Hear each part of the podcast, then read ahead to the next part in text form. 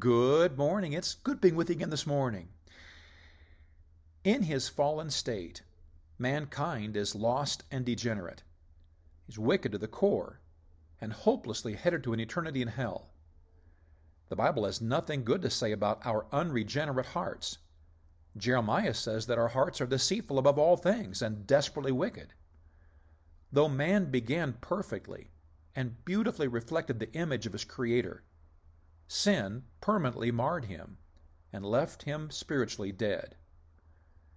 In his infinite mercy, God, out of his love for man, provided a plan of redemption to pay for man's awful transgression.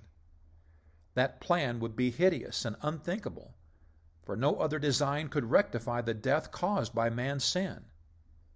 God's only Son, the second member of the Godhead, Jesus, would come to earth be born of a virgin, live a spotless life, and be cruelly tortured, shamed, and crucified as payment for man's sin. Then, to break the power of death over man, Jesus would rise from the dead, ever living as the Savior of the world. No price has ever been greater, and no payment has ever been more complete. Jesus fulfilled every requirement of our sin debt that we might be free. Jesus' payment for man's sins had but one requirement man must believe. There was nothing man could do to ever earn his redemption. All he could do was put his hope in Jesus, and in so doing, his sins would be washed away by the blood of the Lamb of God. The book of Romans opens by describing man's fallen nature, and it's not a pretty sight.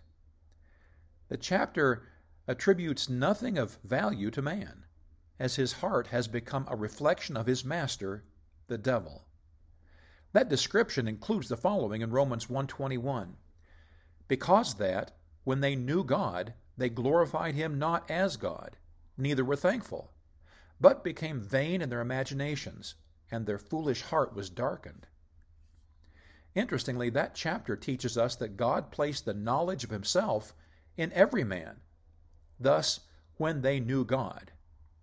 Though man somehow has the knowledge in his mind, he typically does everything possible to ignore it and act like it does not really exist.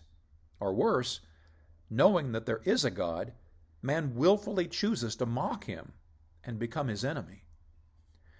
Man's fallen state is deplorable.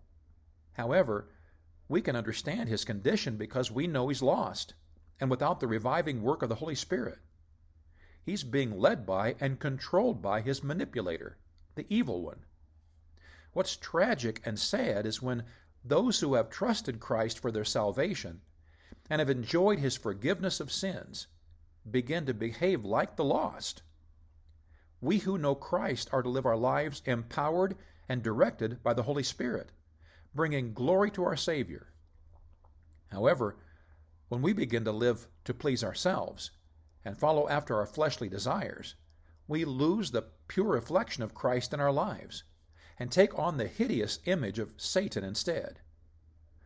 Notice, by not bringing glory to Christ as God, and by not being thankful, our testimony is lost, and instead of pointing people to Christ, we begin fitting in with the world around us. Christianity today has sadly tried to enjoy the pleasures of the world while maintaining a presence before God. We, as a whole, have lost our effectiveness at reaching the world, and we can't figure out why. I think we need to go back to simply living our lives to purposely glorifying the Lord in everything we do. Perhaps then we will begin making inroads and seeing the lost come to Christ. God bless you today. I love you.